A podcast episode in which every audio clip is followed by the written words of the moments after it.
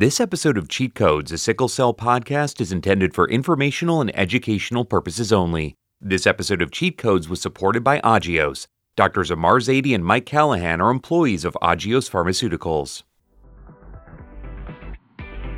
What's up, warriors? This is Keith Korneluk, and I'm the producer for Cheat Codes. Now, you're going to hear Doctor Z and Doctor C in just a minute, so you might be wondering, why am I hearing from you again? Well, this season, we've spotlighted some of the legends of sickle cell. We've talked to Doctor Mike DeBond, Doctor Russell Ware, and more. But today, we're turning the microphones around on your favorite hosts, Doctor Ahmar Zaidi and Doctor Mike Callaghan. Now, they would never call themselves legends, but to many of you, they are. So you're going to hear Ahmar interview Mike and Mike interview Ahmar. It's a great conversation and an important one. Let's go. Doctor Mike, how are you? I'm doing good, Doctor Z. How are you doing? Good, man. I've been keeping busy. I know you have too. For sure. It's been a busy morning already. It's been a busy few months. A lot has changed in the last year and a half. A lot has changed since we first started Cheat Codes. Absolutely. Especially for us, but I think for sickle cell too. There's definitely some things that are constant. Certainly the passion around sickle cell disease, the urgency around sickle cell disease persists and is maybe stronger right now. Absolutely. And I think, you know, we'll probably get into it a little bit, but our new roles give us a different perspective. Yeah. And for me, a, a much more global perspective. And it's been amazing. And one thing I was worried about moving into this was we were going to have less interaction with patients and have a limited role in advocacy, but I don't think that's been true. No, I feel like it's been amplified a little bit. Absolutely. So, you know, in episode one, you and I had sat down, had introduced the concept of cheat codes, what we plan to accomplish, what we hope to accomplish, and it feels like we're due for an update. I guess so. You don't seem convinced. Hopefully I can convince you. Every time we have an episode, I'm excited about the topic, and I'm excited to interview you today, but that's less fun talking about yourself. I think it's necessary to remember where you came from a little bit. It definitely helps you appreciate where you're going. What we're going to do today, Cheat Codes listeners, is we are going to talk about Doctor Mike and myself. I'm going to interview him, he's going to interview me, and we're going to try our best not to bore the hell out of you. Let's get to it. All right. So, Doctor Mike, I have known you for quite some time, man, and I have had a lot of my, you know, when I first met you, I was like, this is like some professor type, elite academician, but turns out you're just, you're a kid who grew up in Detroit, man. You're just like Detroit to your core, and really had kind of an interesting childhood. Yeah, I mean, you know, it's the only one I know, but I think I moved around a lot more than a lot of other people. At the time, it wasn't always fun, but looking back, I think I got to have a lot of different experiences and meet people from all different walks of life, all different parts of the world, and no complaints. I have wonderful parents and family and friends, and I've been re- really fortunate. The thing that surprised me the most was your story around how long, actually, your childhood was spent in the core of Detroit. I was born in Saint John's Hospital in Detroit and grew up on the west side of Detroit, living with my grandma and some of my uncles and my parents. And it was the mid-seventies through the early eighties, which was, I think, a great time to grow up, but also had some challenges. And, you know, looking back on it, loved it. It sounds like you had a really rich childhood growing up around all of these global shared experiences, which I think really has, it really shows. Right? It shows that you've had a, a really rich lived experience. So you spent some time in Michigan. You spent some time on account of your dad needing to move for education in like Texas, Illinois, right? Yeah, that's right. So when I was seven, so my parents are very young. My mom's eighteen years older than me. My dad's twenty years older than me. And when I was really young, they were in college, and my dad got a law degree and a master's in business at University of Detroit, and my mom got her undergrad at the University of Detroit, and we were living in Detroit. And when my dad graduated, he decided that he did not want to become a corporate person and make lots of money with his law degree and his M B A. He wanted to be a teacher.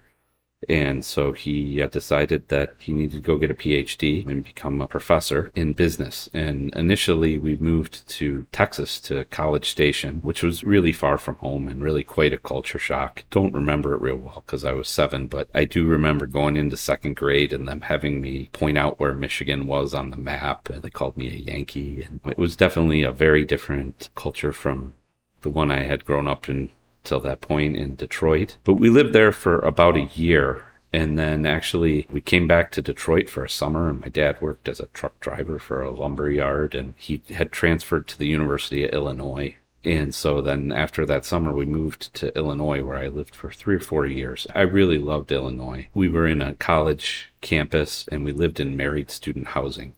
So these were mostly graduate students, and they were from everywhere in the world. I went to an elementary school for third grade where people spoke sixty-five different languages, and my neighborhood was a giant apartment complex where you could go outside at any time and find fifty kids and play whatever sport or activity you wanted. And these were mostly nerds. Their parents were all in graduate school programs. I remember ten-year-old kids who were programming computers in nineteen eighty-five and find a radio tuner and a garbage can, and an electrical engineering P H D would teach me all about it and help me fix it, or a music P H D would teach me how to make an instrument out of bamboo. And there were a lot of opportunities at the university to get involved in programs there. And I really enjoyed it. That's awesome. Made a ton of friends. And then my dad graduated and took his first professor job at Michigan State, which was up in Lansing, Michigan. And so I did my middle school up there before we moved back to Metro Detroit. And I finished out high school in one of the suburbs and made a ton of friends there, and got involved in track and field a lot, a little bit of football, a little bit of basketball, and uh, really had very little focus on school. I had some vague notion that I liked science a lot. And so I enrolled in the college that my dad was teaching at, Oakland University, and studied chemistry. And it took me until like my junior or senior year to figure out that I didn't really like chemistry at all. But I, I I stuck through it and graduated with a degree in chemistry there. In the middle of that, I thought that there were greener pastures an hour away in Ann Arbor, so I transferred there for a little bit and enjoyed it there, but a free college was a big draw, so moved back home and finished up college, and then wound up going to medical school in Detroit, and had an idea that I liked pediatrics. And early on in my second year of medical school, we had this hematology unit, and Doctor Ingrid Sarnaik was my sort of little group leader. And I was so naive, I didn't know hematology and oncology were combined. I didn't know anything about pediatric hematology. And so in talking to her, that kind of opened my eyes. And most people hated that unit, but I thought it was fascinating. And I also still had this idea that I wanted to be a scientist. And it was clear that hematology mixed really well with a career as a clinician scientist. Doctor Sarnaik introduced me to a guy called Doctor Abella, who was a transplanter, to be my med school mentor. And he said, you know, you should work with this lady, Jean Lusher, who uh, was really a legend in bleeding disorders. Yeah, quite a name. And she got me involved as a medical student, and I was able to get a little award from A S H and go to the meeting and present my med school research project there. And I fell in love. I, I knew that's what I wanted to do. And from there, it was clear I was going to be a pediatric hematologist. That's a damn good thing you uh, decided that. Yeah, you know, it's, it's uh, no regrets. I have enjoyed every minute of it. Initially, I was in coagulation disorders and took care of a lot of people with hemophilia and other bleeding problems.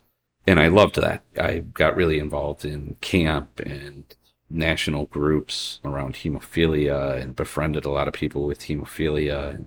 I really liked the longitudinal relationships you build in a chronic disease, where people, from the time they're diagnosed as babies, and help families through those stressful times, but then also get to see people be really successful and grow up and go off to school and get married and have lives of their own. And I don't think you get that in a lot of specialties where you have intense and long-term relationships with patients. And I really enjoyed that. And while I was doing that, I was really focused on science. I had spent about five years as a postdoctoral fellow in a lab up at University of Michigan doing basic science research, and had started a lab back in Detroit. But I always had an interest in sickle cell, even going back to medical school. And I was working with Doctor Sarnaik, who always trying to retire, and she said we need to bring in a sickle cell director. So I had lots of new friends from A S H, Clinical Research Training Institute, or that I met at different meetings, and I would try to talk them into coming to Detroit and tell them what a great job there was available in Detroit to run this huge sickle cell program with Wanda Whitten-Shurney and the newborn screening program and advocacy and collaborations with scientists, Patrick Hines, so many things you could do in Detroit. And finally, I bought my own argument and said, you know what, why don't I do this job? And that's how I wound up taking over the sickle cell program in Detroit. I'm really glad that's how that went, man. Me too. It worked out really well. And I, I found a lot of the same things that I loved about hemophilia and bleeding disorders were true in sickle cell. You know, you had these long-term relationships with families, you helped them through hard times, and you got to see some successes. It was also clear that there were some differences. Long before I had gone into hemophilia, hemophilia had some really hard times. The clotting factors that were life-saving and prevented a lot of disease complications, unfortunately, came from pooled donors of plasma. And if those donors, if any of them had H I V or hepatitis, it would contaminate the pool. And there was a whole generation of people with hemophilia, unfortunately, were exposed to H I V and hepatitis. And I came on just as that terrible time was coming to an end, and there were good therapies for H I V. The clotting factors were safe. And hemophilia really started to be in a good place with really good treatments, a really strong advocacy community, a great group of pharma companies producing the products and really driving innovation, and got to be a part of some advances there that were really was rewarding, to be a small cog in a giant machine that made people's lives better. And as I moved into sickle cell, I could see the landscape was different. There were more people with sickle cell. There were more challenges. It's a horrible disease, and the treatment options were really limited. But I could also see that opportunity. I could see where there was an opportunity to, again, be a small cog in a big machine that improved lives for people. And it I think that's one of one of the most rewarding opportunities you can have. That's turned out to be true, and it's just been wonderful. We had so many great people in Detroit with sickle cell who we were blessed to take care of. Now, moving into our new roles, I hope to have an opportunity to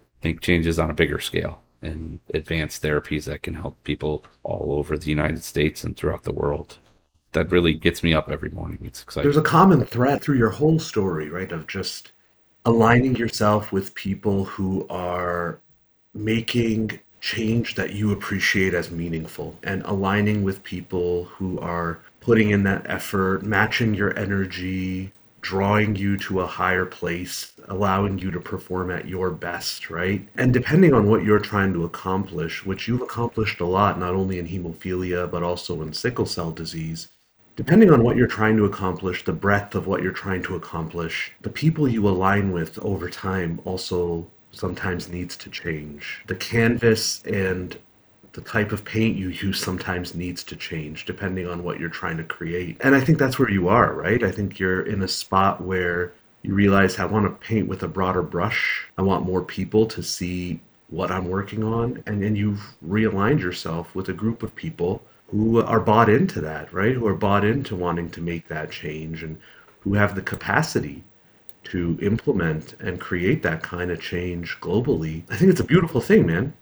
All the way along, I, I've had people say you should narrowly focus. You can't be a hemophilia doctor and a sickle cell doctor. You can't do basic science and be a clinician. You can't do too many things. Don't get involved in advocacy. Don't get involved in pharma-sponsored research. And it never resonated with me. And I have some significant limitations and recognize that. And I think of myself, there used to be these commercials on T V, B A S F. We don't make the things you buy. We make the things you buy better. And so I always found I preferred to be in a place where I thought I could take somebody who's working on something great and help make it a little better.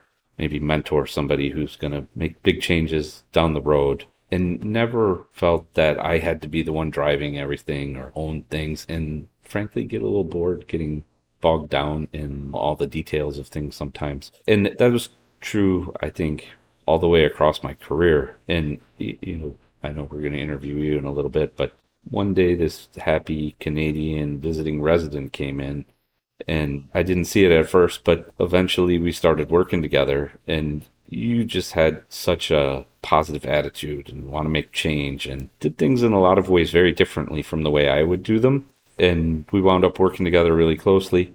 And I hope in some ways I've helped to amplify what you're doing, but certainly I've had tremendous benefits from working with you on things. And I think you're alluding to our, our move into pharma. And I think that was a big transition. It was a hard decision. I really liked my former life as an academic clinician, mentoring people and taking care of patients, and moving into a corporate setting. I had a big pause about that, but it's been wonderful. I mean, you're working with a bunch of people who are really good at what they do. I've been really pleasantly surprised that the patient is really the focus. We're all on the same team trying to deliver things that are going to make people's lives better. Absolutely. And the resources, be it experts in different areas of research or drug development, financial resources to get programs moving, scientific resources, are just on a whole different scale than what I've been used to. And it's truly teamwork. I have a hard time explaining my job to people because we have so many people who are experts in different aspects of what we're working on that I work with. It's not clear what function I play in that all the time, but it's great to work in that setting and, again, try to be B A S F and make the things you buy a little better. I love that. No, I think, yeah, exactly what you're saying is, first of all, spot on. I also struggle with that same difficulty of what is my job? What do I actually do day to day? It is a very different a way of contributing when you're not, for lack of a better term, boxed in and up in like a routine, right? Like it's just a routine, just like a grind routine. And while that has its importance and certainly is necessary, it's been liberating to be able to contribute in ways that are abstract, but feel very important nonetheless. It, it still feels like progress, and it feels like still meaningful progress. And I think that, you know, I shared a lot of that hesitancy that you were talking about of, is this the right thing to do? And I think now looking at it eighteen months almost out, unequivocally, it, it was the right thing to do. Certainly for me, that decision was made. I love being a doctor. I love walking into a room and talking to a family and having them trust me with the challenges that they're facing and working with them to try to troubleshoot it and bring medical knowledge and knowledge about disease, what's available to help, to the table. And especially when that's successful, it's wonderful. I'm a nerdy hematologist, and I still love looking at blood smears. And going back to clinic a couple days a month, I really enjoy. But this new role, I feel like, gives you an opportunity to bring changes on a bigger scale that can help more people. And you're right, it's not, there is no daily grind. It's a new thing every day. I feel like I'm always learning something. And I really love where we landed, because I think nothing wrong with bigger companies. But if we were in a bigger company, we would probably get siloed into a specific role. But I feel like where we are, we get to bring the patient voice. We get to bring knowledge of sickle cell disease. We get to be involved in advocacy. We get to be involved in education, basic science. True. Yeah. And our day job, which is to run clinical trials. It's been a great move. And I think you instigated it, and uh, I appreciate that. Oops, sorry. I am an instigator. That is part of the problem. I've heard that before. No, man, I'm so happy with the way that your story is moving forward. I'm so happy to have a front row seat to it, to watch it happen, and to see the way that you're influencing change in sickle cell disease up front. I don't think there's anybody else that gets that opportunity as closely as I do, and it's just brilliant to watch it happen. I'm glad to be along for the ride, man. I think you're driving, but no, thank you. It's been a great, I think we probably met about seven, eight, nine years ago, and even starting Cheat Codes a couple years ago, it was very different from what we were doing. It was a little bit of an out there idea, but I've been happy with how it's taken off. I run into people at meetings and they say, I learned all about sickle cell from listening to Cheat Codes. And we've had so many great guests on that I've learned from. And it's been really a gem to be able to be a part of Cheat Codes and get to know the sickle cell community better. And I think I get the same vantage point watching you transition through all of this and see all of the things that you accomplish and the way you interact with people and get people excited about sickle cell. And I'm very excited to start the second part of, of our episode and interview you. Agios is a biopharmaceutical company that's fueled by connections with patient communities, healthcare professionals, patients, and each other. Building on these connections and the company's unmatched leadership in the field of cellular metabolism, Agios is pioneering therapies of genetically defined diseases, a broad group of rare and more common diseases that are typically severe and life-threatening. Near term, Agios is focusing on hemolytic and acquired anemias, including sickle cell disease, pyruvate kinase or P K deficiency, and thalassemia. To learn more, visit Agios dot com. That's A G I O S dot com. Let's get on to the second part. Let's hear about Doctor Z. I grew up in Detroit, but you are uh, a few years younger than me, but just across the river, just south of Detroit. Tell me about childhood of Doctor Z and how you wound up where you are. Yeah, it's. I think it was really cool growing up in Canada. Yes, Windsor is like one mile south of Detroit, but really it, it is a different country. And my parents had been there for my parents had been there for two, three decades prior to me showing up. Really not. That's not true. Two, three decades, no. But a decade and a half. And my dad was this very interesting fella. I mean, he was a essentially a race relations officer, ombudsman in the anti-racism secretariat before being anti-racist for it was a thing. It was like the eighties. And I grew up in that environment of being around. I suspect it rubbed off a little bit. I think so, man. And I didn't even know it, right? Until it, it's like those Russian spies that get unlocked with like words, trigger words. Uh, that's how it felt. But I grew up in this environment of lots of immigrants, advocacy for people who were like being deported and going to racism, anti-racism marches, and you know, this kind of stuff. It's like the Manchurian Candidate, but good. Yeah, so growing up in that environment was, I think, really neat, and an environment of really pushing academic achievement, right? Very typical, as you expect from Asian families. That was definitely something that, that was pushed. Both my sisters pursued P H Ds, so did my dad. So I was the least educated out of the family and, and went the route of the M D. Pretty quickly realized, man, that I wanted to spend my time with pediatrics, be around children, and I feel like that fit my personality better. Adults are pretty, frankly, terrible in general. Like, they're all, like, grumpy and upset with life. I can say that because I am an adult, and that's my disposition most days. But kids are wonderful, right? And, like, me and you got to see this up front, where a two-year-old with leukemia or sickle cell disease is actually just a two-year-old. Their diagnosis is, like, not registering for them as anything of importance. And that's a really interesting way to live your life. But I really do think it helps outcomes. And that became apparent to me early on as a medical student, I think. Like you alluded to, I had the opportunity to come and see pediatric hematology, oncology, really up close when I came to Detroit. Um, but it really started, man, with a guy called Chuck Main, or Doctor Main at a little community hospital called Beaumont here in Metro Detroit. And I think you, you've also crossed. For me too, yeah, yeah. No, I, when I was a third-year medical student, I did a rotation there, and it was such a wonderful way to see pediatric hematology. Doctor Main is is fantastic doctor, but just like a great teddy bear of a man and such a sweet guy, and teaches you a lot about hematology, but about life. And the whole group was great. Doctor Jamil and Emmanuela. And yeah.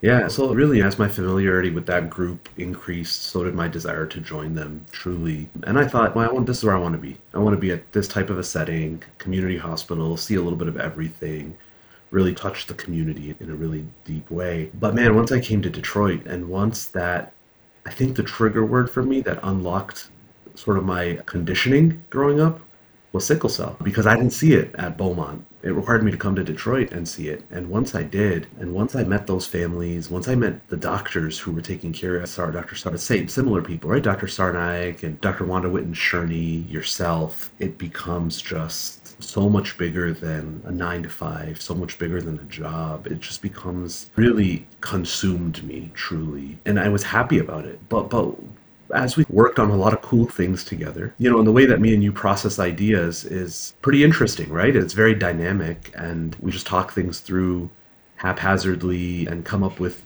ideas. As I was walking through this early research career in sickle cell, it came with a lot of no's. Yeah, I, I think academic medicine's a tough space, right? Like, it's a lot of rejection.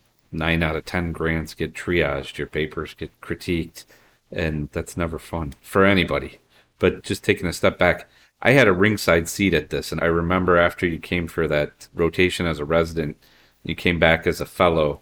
I didn't work with you very much early on, and everybody was telling me how great you were, and I was like, this guy is always happy and kind of silly. But yeah. I saw this spark take hold and create this fire for sickle cell. I think it was probably in your first year of fellowship, I could see you start heading in that direction, and then with a force, you moved into sickle cell. You started, you knew every advocate. You were on everybody's social media page and just learning everything you could about sickle cell. In a very different way than I would. I think I would be on PubMed and with a textbook, and you are, I'm going to learn from patients. They're the experts on this, and I'm going to really get involved in this community.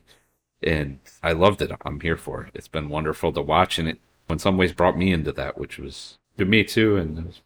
I for sure, I appreciate so much how not in your comfort zone a lot of these things that I forced you to do are. Right? Let's bullshit for an hour on a podcast and let's see what happens, right? And like, we, we would do that anyway. All I introduced was the webcam and the microphone, right?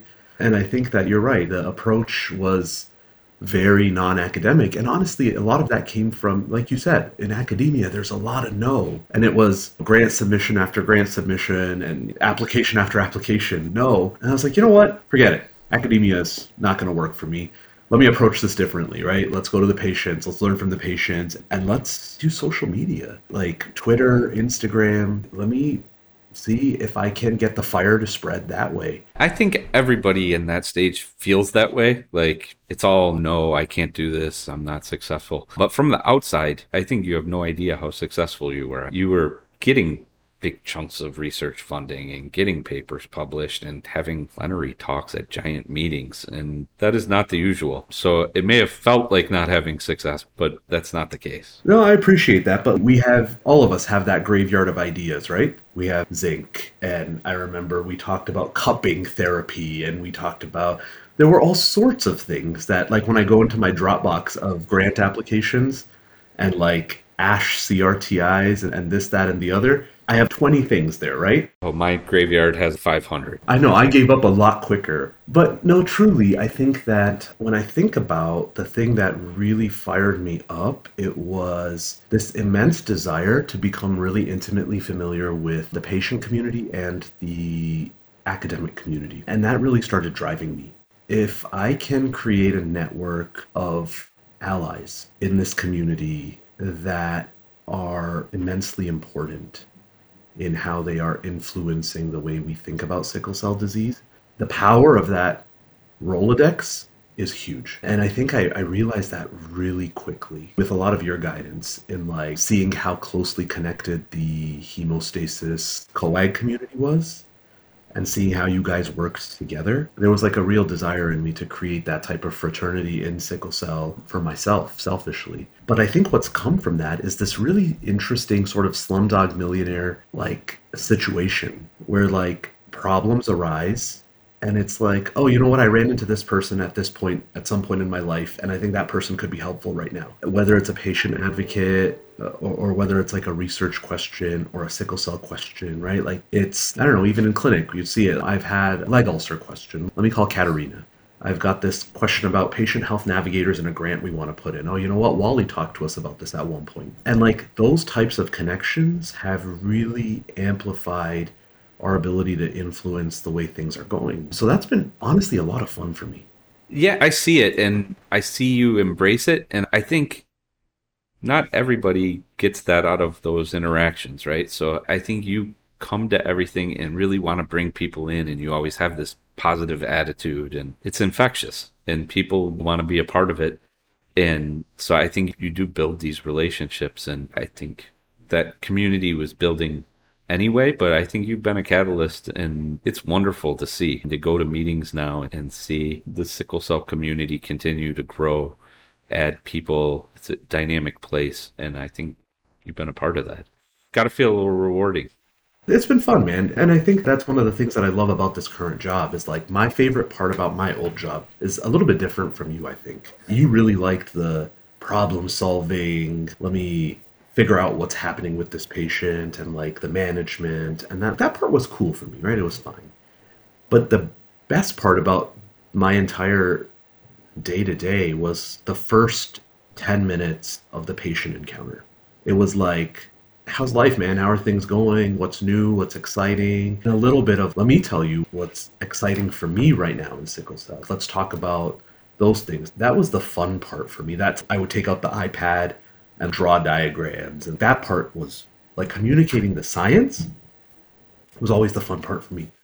And, like, interacting with these colleagues in sickle cell who were just these big names, these, like, celebrities, right? And hearing how they thought through things and then being able to distill that down and give it back to the patients was so much fun for me. And that's the approach that I've taken in this new role of wanting to do that exact same thing. I am not a details guy by any stretch of the imagination, you know that well. But to be able to take these scientific concepts and deliver them in a way that's accessible and become something that patients can touch is, like, the most meaningful part of my job, even still. That's a great part about the new role. I feel like in the old role, you worked in little teams or a lot of times solo, and you had to be the details guy and the big picture guy and the stats guy and the operations person. And in the new role, you can float on this big picture and inspiration, and you have a lot of teammates who can bring other pieces in and really make it better. Back to what you liked about interacting with patients. Patients really liked me.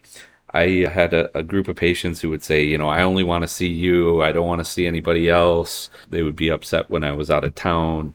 And when a new guy comes in, they would always be like, oh, you're pawning me off on the new guy. And then you would go in the room, and the next time they'd be like, we love you, Doctor C, but if you want us to see Doctor Z again. And I could see a lot of patients disappearing off my schedule, which was in, in some ways needed. And I was happy to see it and know the patients were getting good care, but it was a definite change. And you could tell your approach really resonated with people. And I should say again, you know, it was pretty different from mine, I think, but we both came from the same place of trying to get to the solution in different ways completely. It's true. Yeah, you would be like, all right, this is what we need to do. And I'd be like, let's burn everything down.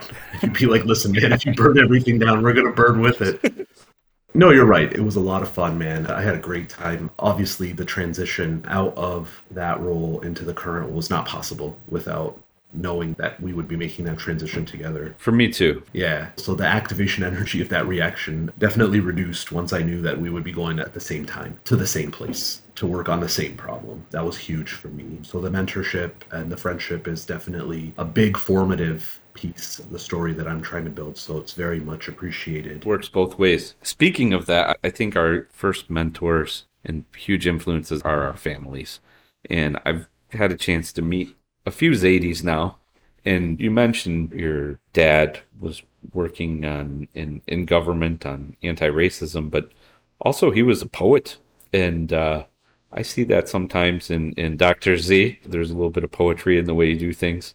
I think we were in a meeting not too long ago, and someone said, I think Blaze called you smooth, and I think you do have a way of, of capturing things in poetry, and then your oldest sister works in the sociology space, and I see that sometimes too, the way you approach things. And then I finally had the pleasure of meeting your mom, who is just such a nice lady, and I think probably is the grounding force behind Doctor Z. So tell me a little bit about how that family influenced you.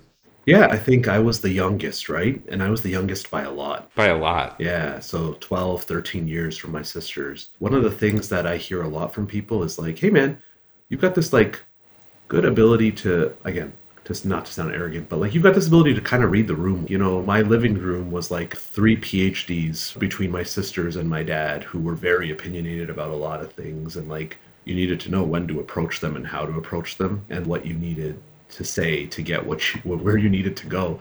So I feel like I've always needed to be a salesman just around the house. Okay, this is what I need to get to, and I know what I need to say. And I may not believe what I need to say, but I'm going to say it anyways because I know what I need to do. So certainly I think being around that group of people has been influential in just the way I approach problems.